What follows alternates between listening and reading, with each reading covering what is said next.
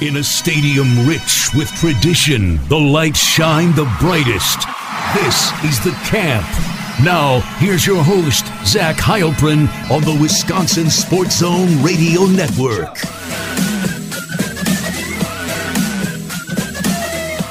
Yes, welcome into the camp. Well, the Badgers take care of Iowa 27 to 7. They've beaten ranked teams in back to back weeks for the first time since 2017. And more importantly, it's put them certainly right in the mix in the Big Ten West race. They are three and two in conference play. They're a game back of Minnesota, tied with Iowa, but they obviously own the tiebreaker on Iowa and Purdue. And we'll get Minnesota later this year. Probably different, a number of different places we could start, Jesse. But I, I think the defense is probably uh, the best place to start because they were dominating once again. They, I, I guess I, I've kind of run out of things to say about them. That where they rank right now in the country is really remarkable. I mean, they're they're the top defense in the country in total defense. They're allowing 214.6 yards per game. The rushing defense tops in the country, 49.6 yards per game. Passing defense is 100 is a fifth, allowing 165 yards a game. Their scoring is ranked eighth, you know, at 17 points a game. But if you take away the five turnovers and special teams uh, touchdowns that the offense and special teams allow, they're averaging giving up 12.6 points per game. That would rank second in the country. And the third down defense, 25.5% second in the country. Those are numbers, and I get that they are not playing necessarily the best offenses this country has to offer. But what they've done to teams, especially these last two weeks, has been uh, extremely impressive.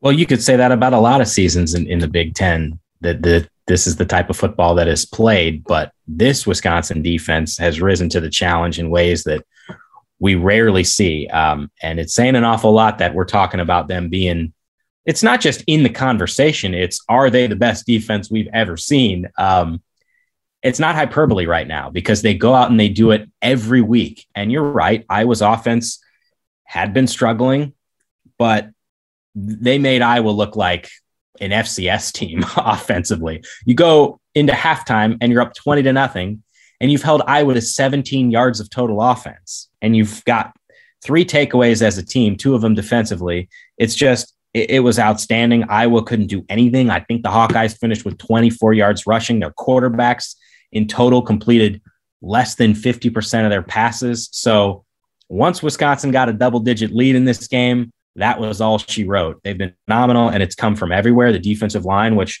as always doesn't get a ton of the credit because they don't rack up the stats necessarily, but they're they're stuffing holes we we talk every week about why do even teams bother running it up the middle? They've got to come up with something else.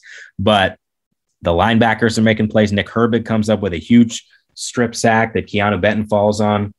Noah Burks recovers a fumble, and the secondary played well too. So it's been phenomenal. They're a, obviously a huge reason why Wisconsin has gotten to this point, and I'm certainly eager to see how they can close out this regular season if they can keep on this historic pace. Because right now, they are on pace to finish with the best run defense in the history of this program, which is absolutely ridiculous when you consider um, how far back these stats go.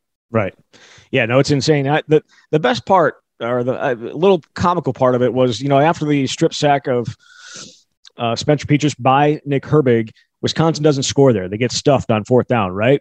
So what does the defense do? Turns around, gets a turnover like two plays later. And obviously, I don't know, they didn't have a ton to do with that one. Um, it was essentially uh, Kelly Martin just dropping the ball, and he did not get another carry. But Nick Herbig was right, or I should say, uh, Noah Burks right there to fall on it, and Wisconsin puts it in the end zone the next time. So, like, yeah, okay, uh, offense didn't do it. All right, we'll do it again, and that's kind of that do it again, do it again, do it again. They were talking about it after the game, the grit factory, like all these different things, all these different sayings that Collin Wilder has a hand in, pretty much all of them. But, you know, in, in listening to them talk about do it again, I don't know, it, it's kind of corny, and yet it seems to have caught on.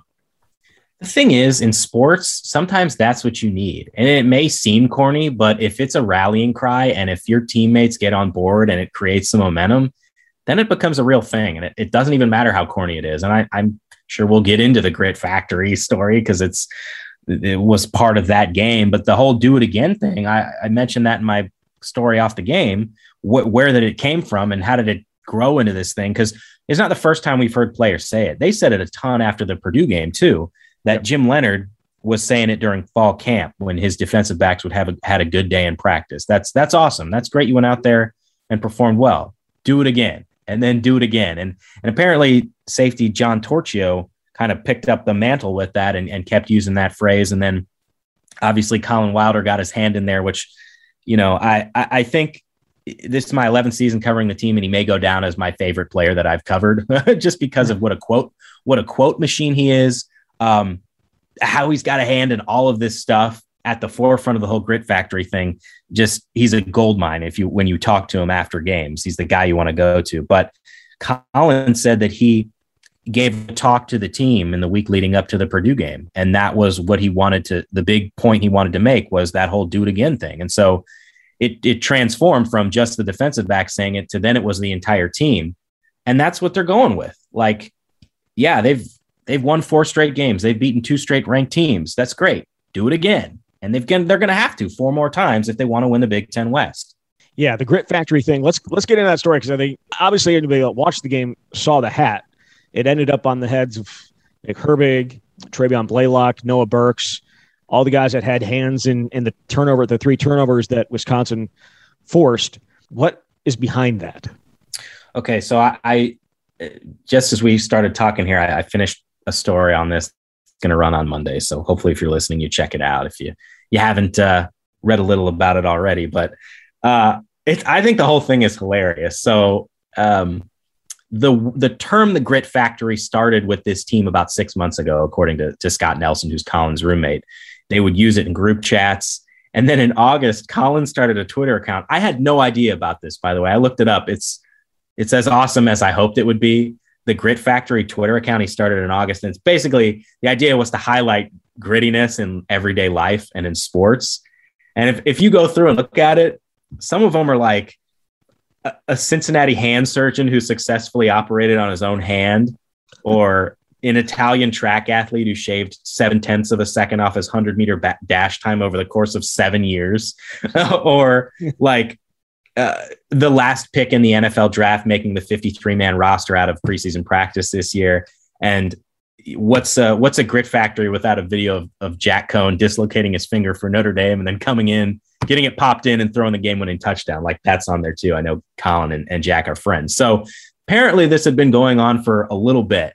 And on Friday, Collin was looking for a Halloween costume. So he went with Mike Gregory, who's a wide receiver on the team. They went to Ragstock and they were going to be mechanics. They found this these outfits that so they could be mechanics. And uh, Collin decided that he wanted to be a factory worker, and like obviously the most uh, the the thing that makes the most sense if you're going to be a factory worker is you have to work in the grit factory. So he uh, he got a hat. It's a trucker hat, a red and white trucker hat. I'm sure everyone listening has seen it by now. But he went home and he and, and Scott were trying to map out like how do we write this. You only get one chance because it's a, a sharpie so he wrote the Grit Factory on it, and then he wore it to the locker room on Friday, and guys liked it. And he got on the team bus wearing the hat, and he, he there was Paul Chryst, and he stopped there, and because he knew that it wasn't a team issue to tire, and asked if it was okay, and he said that Paul loved it, and he Collin said that Paul gave him some knucks, like knuckles. I thought was kind of a funny way to describe it, and and it took off from there. And then with Scott and, and Nick Herbig kind of idea of okay, what if we brought it out on a sideline so that we can celebrate during the game? And Collin said that a, a, strength staff member brought it out sort of discreetly so that it wasn't a big focus. But then when there was a turnover that Nick got, Collin was the first one running over there to make sure that he was able to put it on, and it became this thing. It was on TV. They were celebrating after the game, taking turns wearing it. Nick put the the hat on the brass bowl when the team brought the Heartland Trophy in, and and that's kind of what it's become. And now the Grit Factory is a thing, I think, and we're going to see it probably next week against Rutgers. The, the only downside is that Collin, that he can't wear the hat anymore. He was going to wear it for his Halloween outfit, but there was no way he could go out and wear it because I mean, who knows what could happen? It might get stolen. He had to keep it in the locker room so that they could keep it for the week. But that's kind of the story in the Grit Factory, and it's really no surprise that Collin has his hand in something like this because that's just who he is. If you remember last year, he brought that whole bring your own juice thing with the the guys who had to go play in front of no fans during the pandemic. And that became kind of a rallying cry. So kudos to Collin Wilder. And uh, I think a pretty quality Halloween outfit. My favorite uh, is probably Tanner McEvoy as an aside when he came out dressed as Ricky Bobby. Yeah. That that was awesome. The one one year the players came out just wearing their Halloween costumes. We we didn't really see that this year, but uh, this one's going to go down probably up there. Yeah, I remember Vince Biegel uh, was dressed as like a, I think he was Top Gun. I think that was uh, his that year. But yeah, no, it's it's an interesting, certainly uh, interesting turnover prop. Uh, Paul Chryst, a huge lover of turnover props, if we all remember. Um, yes, right? turnover uh, chain, my bleeping bleep. Yeah, I love uh, that. yeah, and he's like, uh, I do not like. He was asked about it after the game. He's like, I do now. Obviously, we we learned afterwards that he knew of it. Uh, I shouldn't say he even knew of it. He knew of the he knew of the hat, but I don't think he knew that it was on the sideline until probably right. after the game or when he was asked about it. But yeah, so the Grit Factory, and they've showed grit all year, and they showed it again yesterday, and that includes Jack Sanborn, who you know I think it was it was in the third quarter, third quarter got hurt, stayed in for a series, and then came out, and all of a sudden he's in the tent, and we're all like, well, what's going on? And he ends up going back into the locker room. We all think he's done. Like, I mean, when you go in the locker room, usually you're not coming back out. We've seen Jake Ferguson, we've seen Graham Mertz. They're not coming back out and playing after getting hurt. And uh, he did return and learned afterwards that he somehow dislocated one of his fingers to the point that the skin broke. There's like, uh, I guess there's something called an open dislocation. And uh, the skin broke, and he had to go in there and get stitches but he's like, all he came off the field, and, and apparently the trainers were just freaking out. Like, he's done, he's done, he's he's he's done, he's not playing. And he's like, no, no, I'm good, I'm good. But they made him go back in, get the stitches. Came comes back, and and I think the first play he was back in had a TFL. So speaking of grit, it starts with Jack Sanborn. He said uh, the reason he came back, or the reason you know why he wanted to keep playing. One, I mean, it's just that's who he is as a football player, but it's also Iowa week, and he just has to do it. He is certainly first team all grit. Uh, John Chenal, also at least honorable mention, maybe making his way toward first team because he was questionable with what uh, Wisconsin termed a left arm injury, and John said after the game that it was a stinger. Um, times. Yeah, he's been de- yeah, and so uh, I'm sure we'll get into this too because a lot's happened since the last time we spoke. But there really weren't any fullbacks left after John, so I don't know. I mean, they obviously have plans and packages that they can use, but we're going to ride John an awful lot this season. So he came back into the game and, and did his thing. There's there's no more Quan Easterling, and that was the only scholarship back on the roster. Although they've they've had some other options. I I'm reminded though of you know when Jack's talking about it's Iowa week.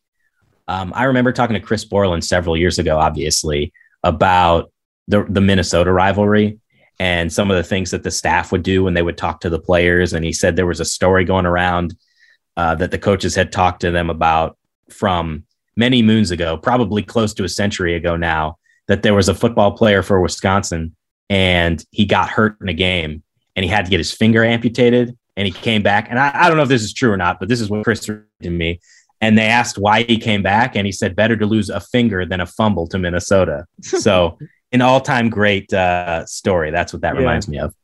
It was a, yeah, I mean, it was a, it was a really, really good game. A couple of more notes in terms of attire after the games. We, we saw John Chenal with his Make Fullbacks Great Again hat, which um, certainly Wisconsin tries to make the fullback great every single week.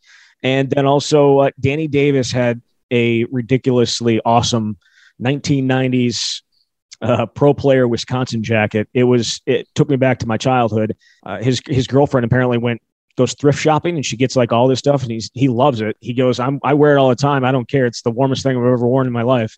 And um, it is it looked really good. It was really, I'm, really good. I love it. I'm glad you got that story from him because I, I didn't know what it was. I thought like, man, is that a starter jacket? That is straight fire. And I didn't yeah. ask him about it because we're talking like 15 guys, but yeah. pro player, that is a that is a big time throwback. So yeah, they brought the heat post game. They did. That was it's an awesome, awesome jacket, and it followed what was a very uh, productive day for him. He was targeted five times, five catches, 59 yards. Graham Mertz was looking his way early and often.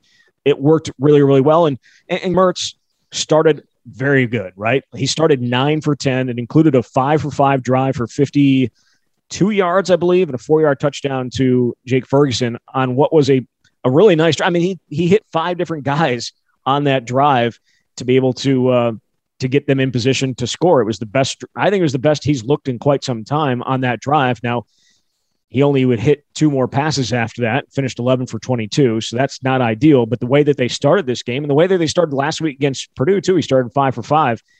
He's at least getting off to better starts than we've seen. Yeah, I've got the live stats pulled up that we use during games, and it's Danny caught five passes, but he was actually targeted 10 times. Oh, I'm sorry. Is, I'm, I, I saw I saw the DR at the end. Like, you know what I'm looking at? Like drops. drops. There's they're saying he dropped the ball five times. Uh, I don't know if all those were fully catchable, but either it, way, it looks like it looks like they consider a drop anytime you don't catch a target. Maybe it's just how they their statistics take things into account. But either way, they, Graham threw him the ball ten times, which is, I mean. considering how few opportunities he's gotten in the last handful of games, uh, he must have felt like a kid in the candy store because he didn't catch any passes against Purdue, didn't even get a target. He had gotten three total targets in games against, um, was it Illinois and, and Army, and didn't catch any passes in those games. So this showed what a big impact he can make. And and Paul Chryst said after the game that he knew in a matchup like this they needed to do something a little different on offense, and obviously that meant trying to get the ball out quick and, and pass because eight of Wisconsin's first 17 plays in the Iowa game were passes. Well, they threw the ball of eight times the entire game against Purdue, and they could certainly get away with that because they ran the ball so effectively, and and it was going to be more challenging against Iowa. But I thought this was an important step in the right direction for the offense.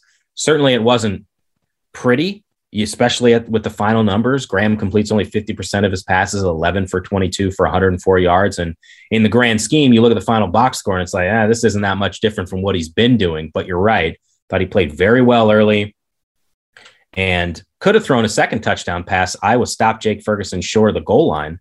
Um, but this is what they're going to need to do if they want to make a move here down the stretch. Best quarterback sneak quarterback in Wisconsin history? Is he the best quarterback sneaker? Yeah. Well, he's a big dude. He got two of them against Iowa. How many does he have this year? He's got uh was got four now. Um, he had two against Army and two against Iowa. Did he have one against Purdue? I'm trying to think. No, he should have had one against Purdue, but they they didn't run they didn't run the quarterback sneak or the fullback dive at any point in that series that they ended up getting stopped at uh, inside the five. They also didn't. Uh, did they run it? I don't think they ran it when uh, when they got stuffed this time either. Like you could have gone there on fourth down instead of giving it to mm-hmm. Chenal. The, the, fullback dive, though, like I have no problem with the play call. The fullback fullback dive has worked all the time, unless you're Iowa. The fullback dive always, almost always works. I think Chenal probably should just not have jumped, and yeah. he would have been, he would have been better off. Easy, easy for me to say. yeah, exactly, exactly. But uh, yeah, I mean, he's he's good on the quarterback sneaks. They can get enough push there, and uh, I, I'm surprised that they. I'm surprised when they don't run that down there near the goal line. And he yeah, did, that's and fair. they did, and they did it twice. I mean, like like the uh, the first time he got stopped, I think uh, on the first one, and then came back with another one and and got it in. So like they, I, he's good at the quarterback sneaks. I think that's I think we uh, we can say that without any hesitation. He's good at quarterback sneaks, and again, if he can just be a little bit more consistent, and I'm not, you know, you're not expecting nine of ten the entire game, but you can't be going from nine nine of ten to what was it, two for 12 the rest of the way. That's that can't happen. I mean, fortunately, from Wisconsin's perspective, built a big enough lead, the best defense in the country. Maybe some Georgia fans would disagree. Uh, that didn't really matter. But I, so you can, you can, view that game however you want to. I think looking at it through the prism of in the first half shows you that that's encouraging and that this offense can, if they can just do that a little bit each game with this good of a defense and Braelon Allen doing what he's been doing, then they can make some noise here. Well, that's that's what was next thing I was going to talk about. Braelon Allen, another hundred yard game, goes for 104 on 20 carries. Also had a 28 yard, uh, had a long of 28. So it's not like he was he got it all done in one in one shot. But it was 5.2 yards carry. Uh, the only thing that stopped him was a net the kicking net on the sideline. That's the only thing that really slowed him down, at least on that particular play. He continues to be impressive, and for the first time ever, got I know I know it's twenty to nineteen, but for the first time ever, got more carries than Chez Mellusi. Yeah, and I don't think late or third quarter, I wondered whether that was going to be the case because he went a while without getting any carries, right? Yes, he I'm did. Not mistaken. Yes, he did. Uh, I mean, it's been basically even for a while now. Like, but the more he plays like this, the harder it is to say he shouldn't get more carries. He's just been awesome these these last four games. I mean, the offensive line's blocking better, but you can see the power and the speed that he has in that combination. And the only thing holding him back is is fumbling. But we saw Jonathan Taylor have those issues early in his career, and it's just something that you got to get used to, especially at this level with the way that people are going to try to tackle you. Not, not high school football like it was for him last year, but just he's been exceptional in these four games when he's become a, a regular part of the rotation as the number two guy. Yeah, he's been great. He's averaging 100, I was 120 yards, I think, uh, over the last four games. Has been really, really good.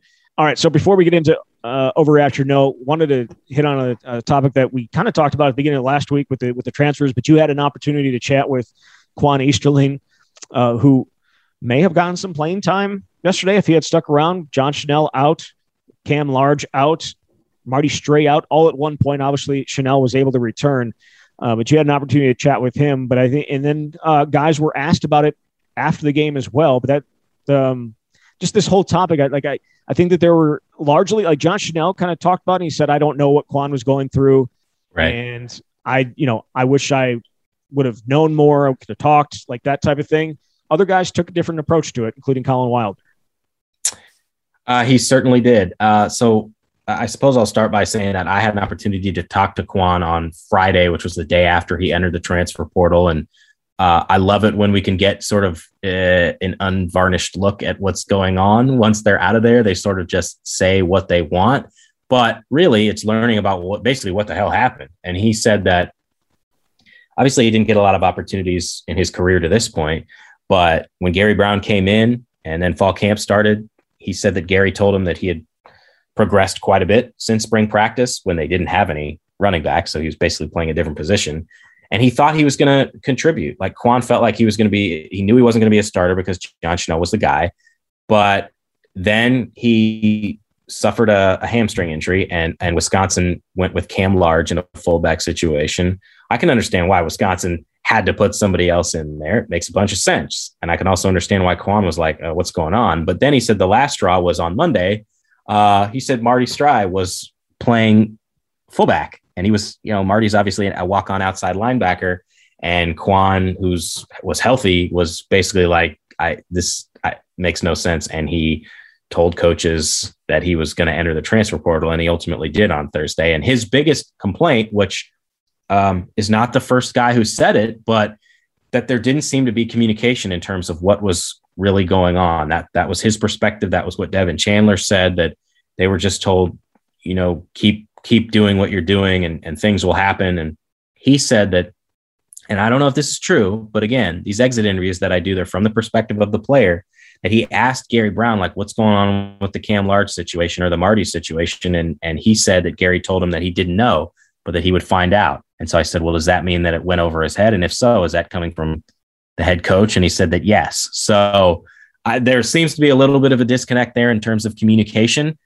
But either way, Quan is gone. Dante Burton also entered the transfer portal on Thursday, and that came after Kayden Lyles entered the portal earlier in the week. So now we are at four guys from Wisconsin that have entered the portal in the last two weeks. And that brings us to your question about Collin Wilder and, and what guys were saying. And Collin, again, a gold mine and a quote machine, was asked about this a few times, and I had a chance to to ask him about it uh, at the end of his interview session, uh, saying that like, what are your thoughts? There's been four guys that have left in two weeks. As a player on the team, what's it like seeing your teammates leave at midseason?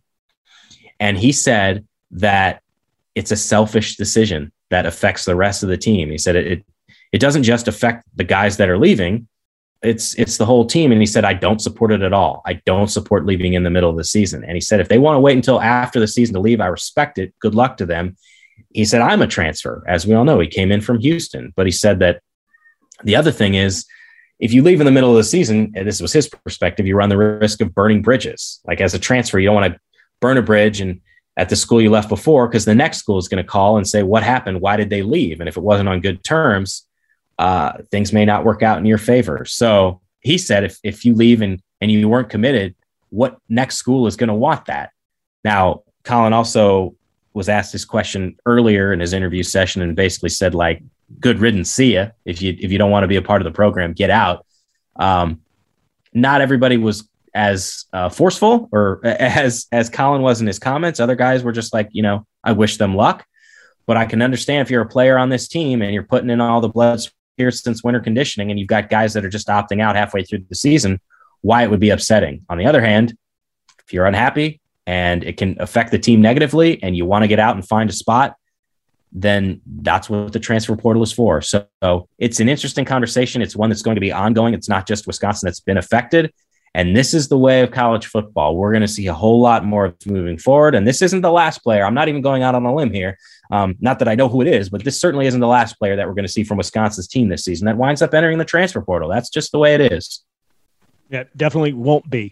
All right, let's get into some overreaction or no. Uh, the only thing keeping Braelon Allen from being a star is wasting carries on Chez Mellusi. Is that an overreaction? overreaction or no? Um, that that's an overreaction. It's not like Chez is going out, and obviously the Iowa game wasn't his finest performance. He carried 19 times for 48 yards. He didn't have a run of longer than five yards. He averaged two and a half yards per carry. I would just direct you to the run he made against Purdue when the dude got into the backfield and should have stopped him for a four yard loss, and he got away and ran for a 20 yard touchdown. He's been very good for them, um, especially early on when they were trying to figure some things out. So he, Braelon carried 20 times. Like, are you saying you would want him to carry 35 times?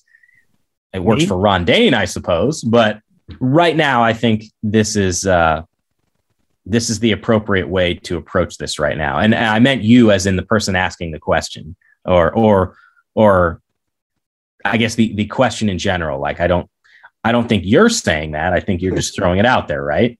No, I want him. I want him to run 35 times per game at a minimum.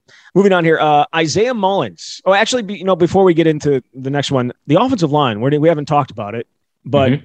22 dropbacks and no sacks, and only one tackle for loss for for Iowa in the game. Uh, that may have been they, the holes may not have been the biggest that they've been, you know, in this in this four game stretch where they've been able to run the ball, but I think that may have been among their better performances.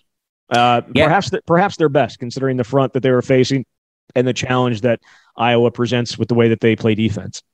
Yeah, well, they're certainly better in pass pro, and you saw the strategy early was for Graham to get the ball out quick, so I imagine that helped too. But I mean, we've talked quite a bit about the offensive line this season and the problems they've had, and I wrote a story about this late last week about some of the things they've been able to do to turn things around. I thought it was really interesting. Like I know I said before that Tyler Beach was one of the more enjoyable people to talk to, like Collin Wilder, because he'll speak his mind and he'll give you gold. But he talked about how much the team or the the unit lacked confidence earlier this season.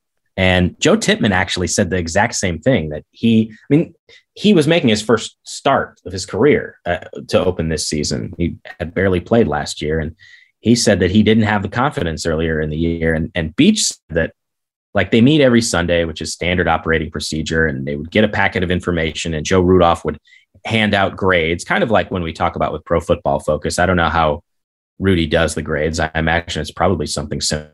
So everyone's grade. And Beach said that guys were just like in their heads about these grades, and they were really affecting them negatively. And then obviously they played terribly against Michigan, lost 38 17. There was a players only meeting with the entire team. And then the offensive line also met and spoke. And, and from that point forward, they decided, I don't know if I can say this on a podcast, but Tyler Beach said it. So he said that people were wondering, is my grade going to be that bad? And he said it was like, fuck the grade, just go out and play the game.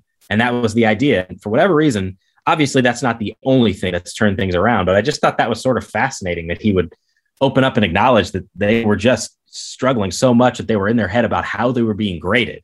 Now, they've been able to play consistently with one unit rather than having a rotation. And I think that's helped. And you also look at four of the five guys that opened the season as starters, two of them with Tippmann and uh, Jack Nelson had barely played. And when they did play last year, it wasn't at that position. And then Logan Bruss and Beach were dealing with injuries in fall camp. So I think all of this took time to come together. And it's not perfect, But the point is, they've gotten a lot better, and it's a big reason why they've won four straight games.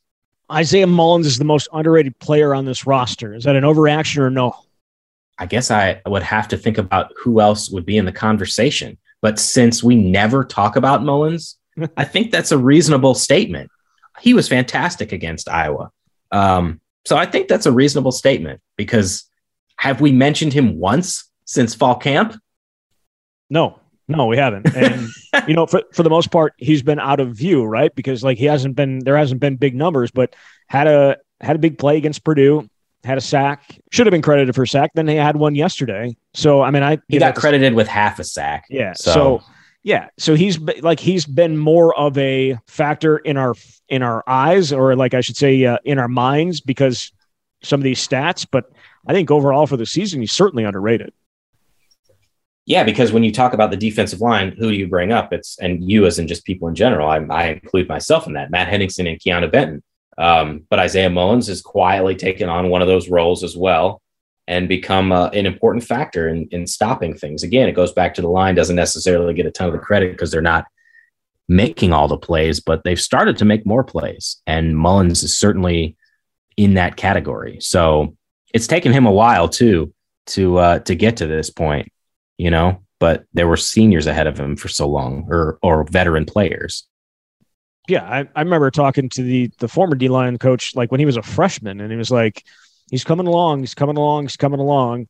Um, Inoke Breckterfield, and like there was a hope that he might even be able to play early, and it just didn't happen for a, variety of reasons. Mainly, as you mentioned, he had older guys in, ahead of him, but he certainly played a, I think, a vital role this year. And uh, the defensive line in general continues to be uh, an underrated group that does a whole bunch of stuff that none of us talk about, but they are the key to that run defense because it allows Leo Chenal and Jack Sanborn to to make the plays that they can. I think. Yeah. W- one other thing I want to mention about Mullins too is like the physical. Eh, this happens a lot with big guys out of high school that come to college, but it requires a massive physical transformation that just because you're big doesn't mean you can succeed in college. I remember talking to him for a story a couple years ago. He said he came to summer workouts when he was a freshman.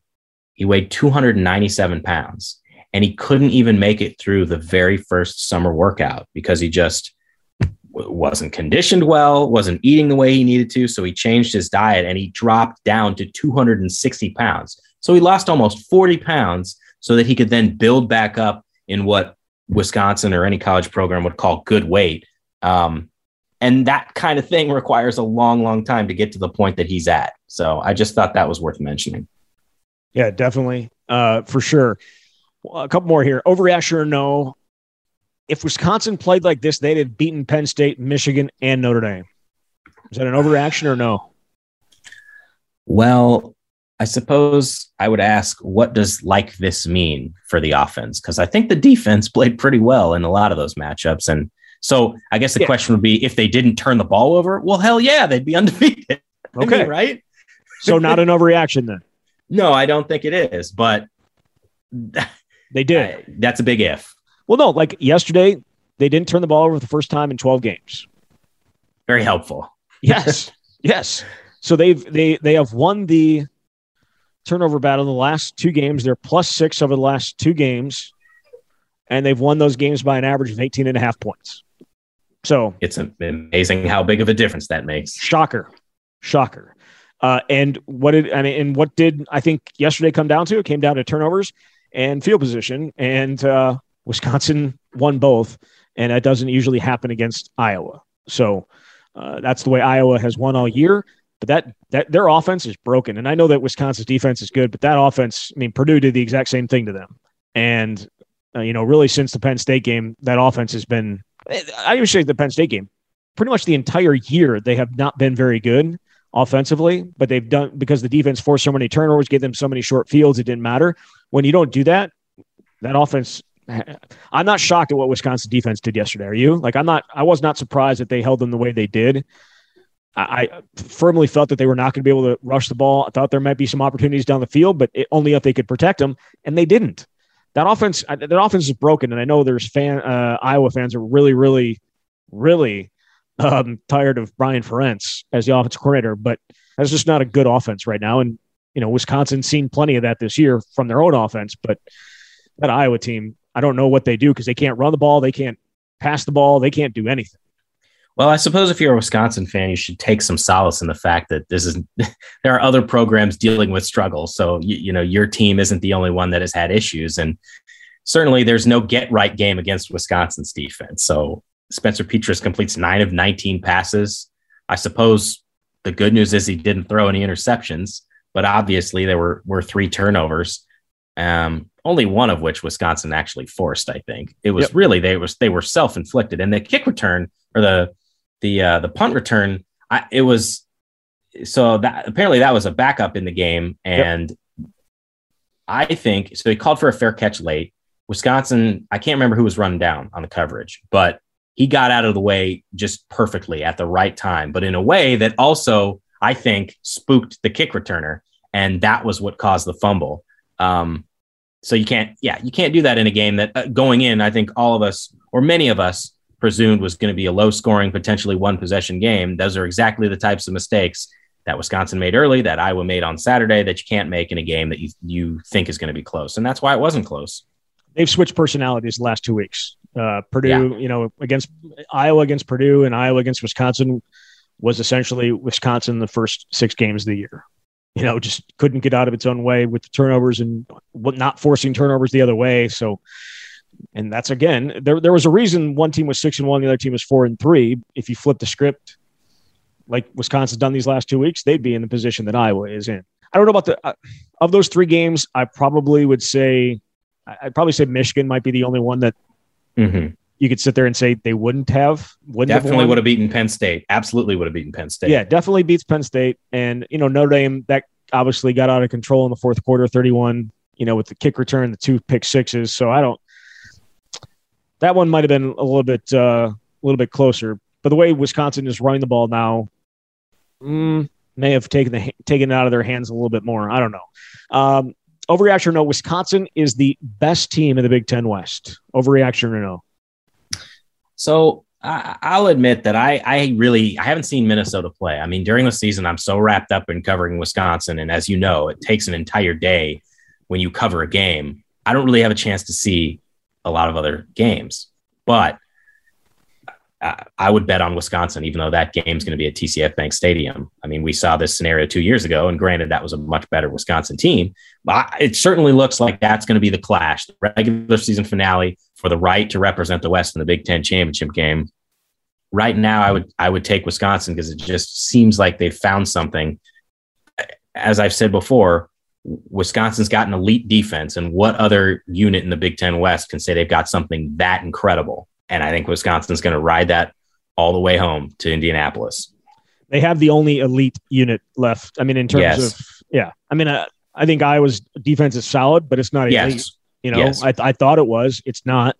So, and, and they were down a couple of corners yesterday too. If those guys come back, maybe it is. But yeah, I mean, Wisconsin gets Rutgers, they get Northwestern, they get Nebraska, and then they go to Minneapolis. And the Gophers are uh, their two losses right now: Ohio State in that opener, and to and inexplicably to yes. Bowling Green as a 31 point favorite.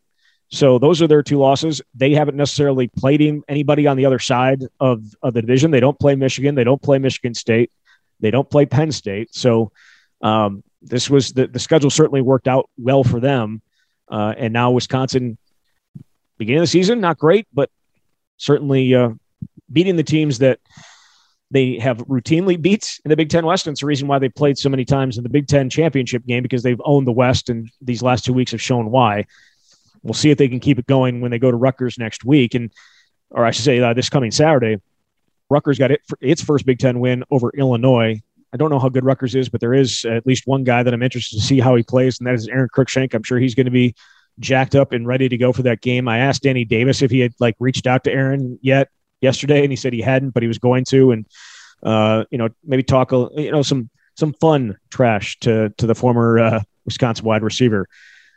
In terms of Minnesota, do we know how we don't know how good they are because they've essentially they've played nobody, and you know Wisconsin Wisconsin's played a lot of people. They haven't beaten all those people, but they've played a lot of them. We kind of know what Wisconsin is. I don't think a lot of people know exactly exactly what Minnesota is at this point, based on who they've played. So we'll see. The other team that's just in complete free fall uh, is Nebraska. They're always it feels like they're always right there, and they can't finish it. But Scott Frost, I mean, there's there's no way he makes it out of this season alive, right? um, I I, I should hard. say It's it, I, he's I gonna don't know, man. he's gonna he's gonna make it a lot. He's gonna make it out alive. But I I don't I can't imagine unless they pull an upset like they beat Wisconsin. I mean, there's they got Ohio State, Wisconsin, and Iowa left to play. I don't see a win there for them.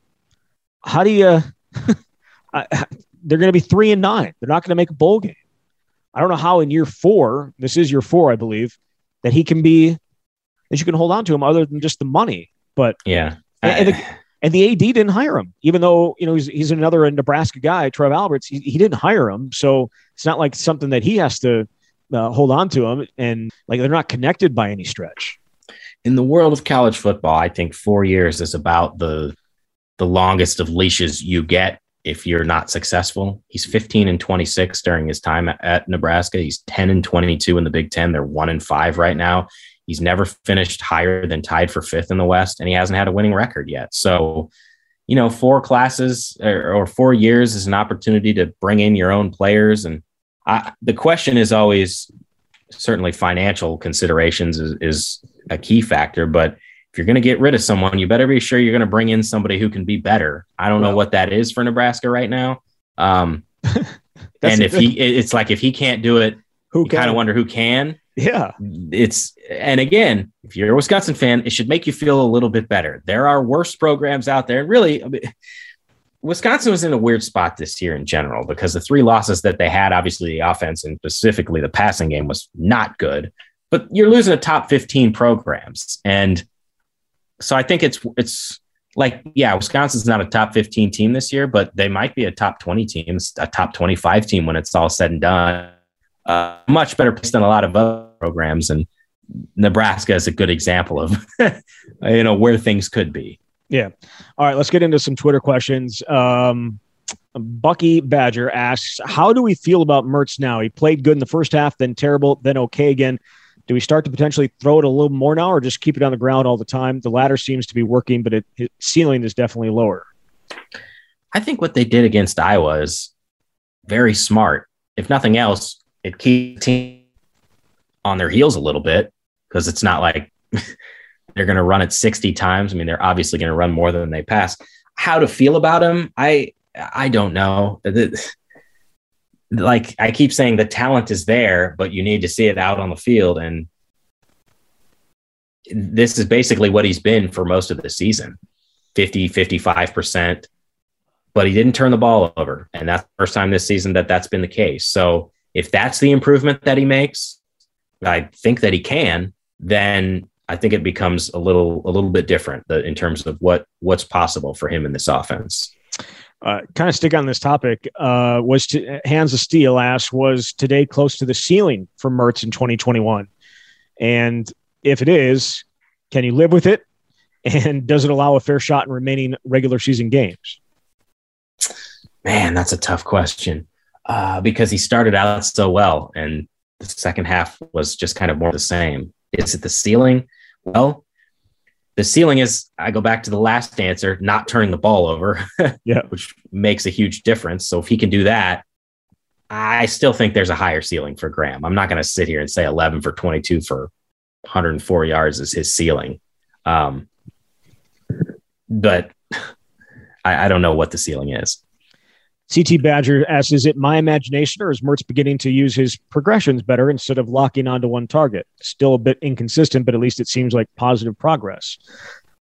I, I, think I think where that's coming from, one specific throw to Danny Davis where he looked off the safety and pulled him to the pulled the safety to the left and, and came back and hit Davis for a first down. Maybe it was DK for a first down, but I think that one was was showed a couple times on on replay. That would be the one where I would note have noticed it. Mm-hmm. But I kind of feel like Danny was his, his, number one a bunch, and so that's kind of why he stood, why he uh, stayed with him.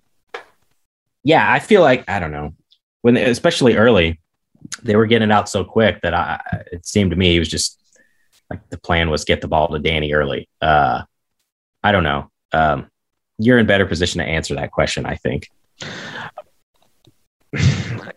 Yeah, I mean, without going back and watching every throw and and kind of seeing where he was at, that one just stood out to me when I was watching uh, abbreviated uh, section of highlights on YouTube at three o'clock this morning. Um, Whiskey Lover says, "How do you keep Mertz in rhythm? It goes from good to not good, streaky. It seems. How do you how do you do that? You just keep throwing.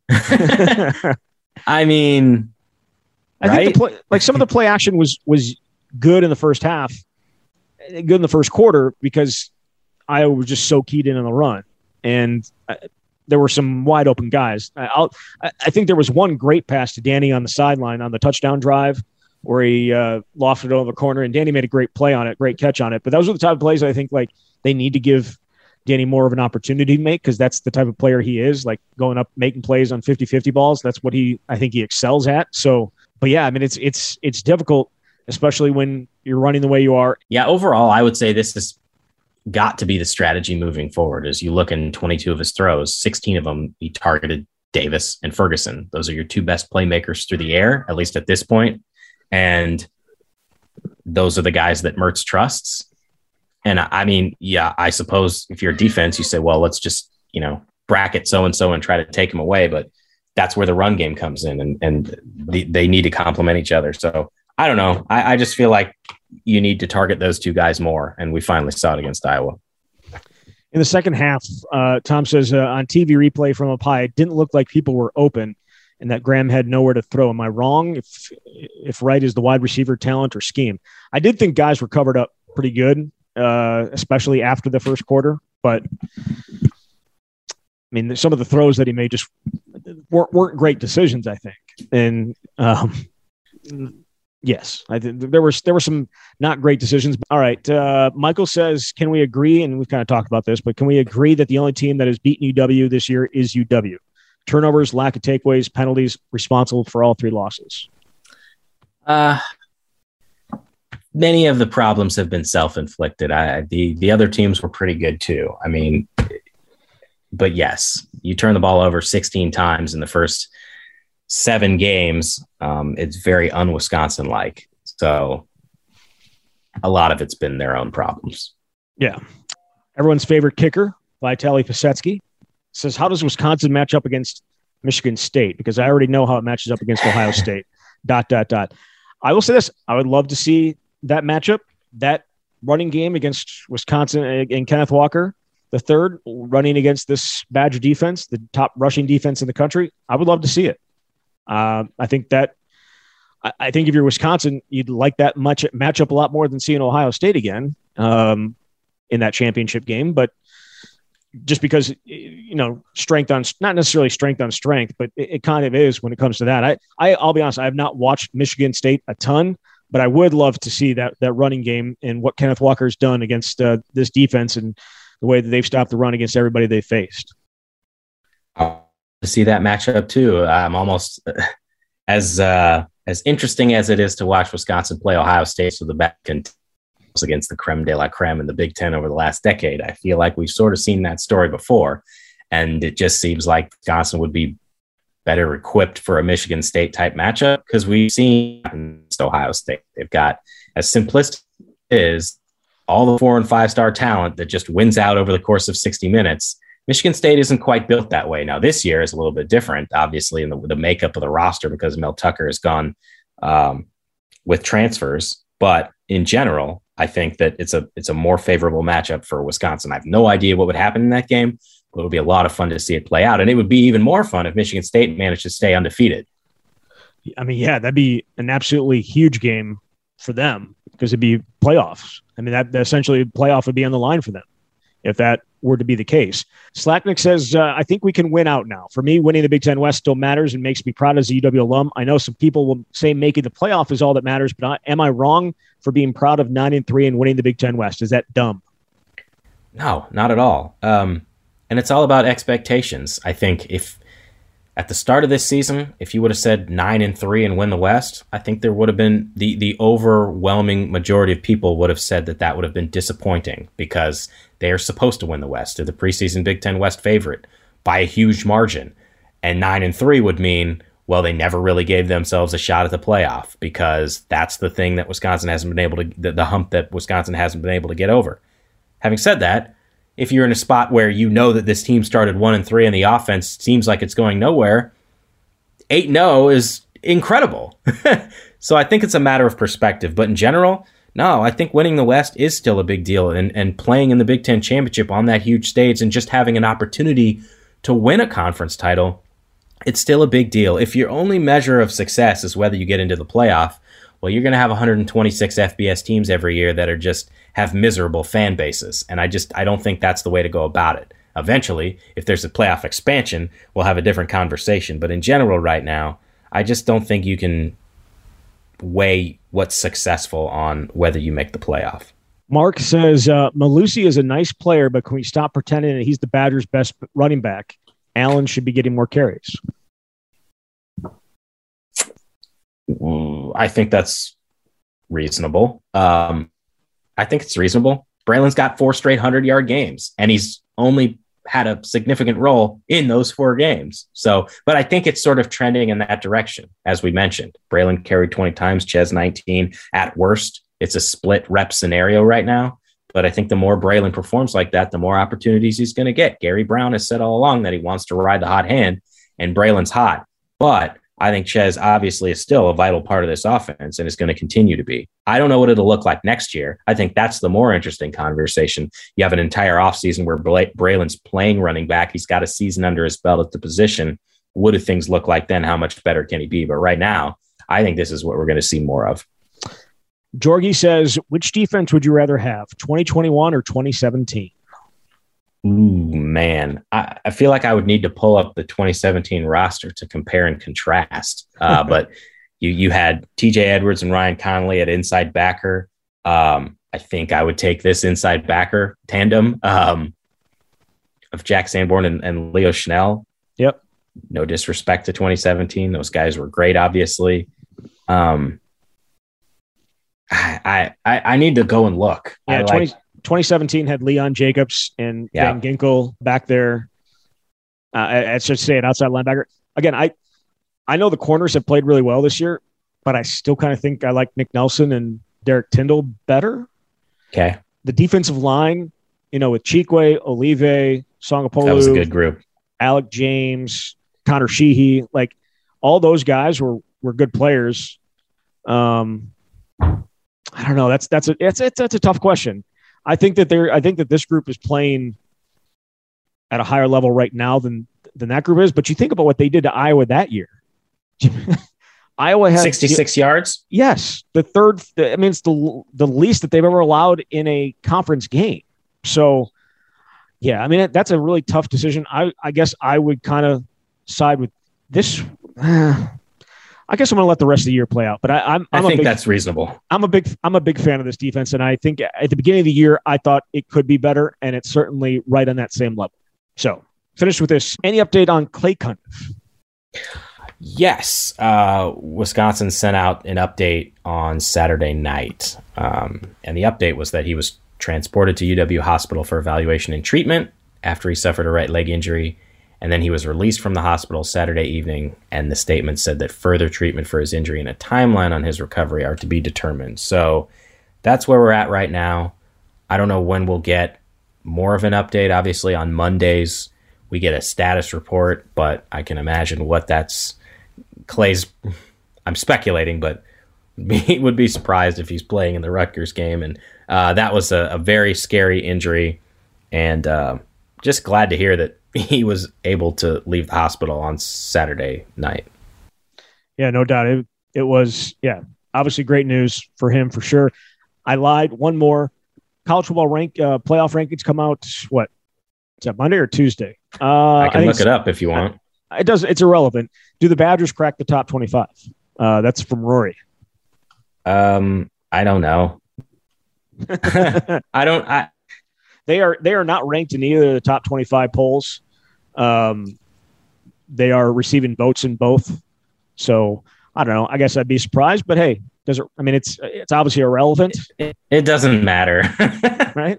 Yeah, yeah, it doesn't matter. So, but get on the record, Jesse, yes or no? No. Okay. I'm going to go with I'm going to go with yes. Yes, they are. All right. Okay. Th- I like you it. being the contrarian. That'll do it. That'll do it for the show. We'll be back later this week. Get ready. Get you ready for Rutgers coming up on Saturday afternoon out in the glorious, glorious state of New Jersey. Thank you very much, Jesse. Thanks, Zach. All right, there is Jesse Temple from The Athletic. You've been listening to The Camp here in the Wisconsin Sports Zone Radio Network.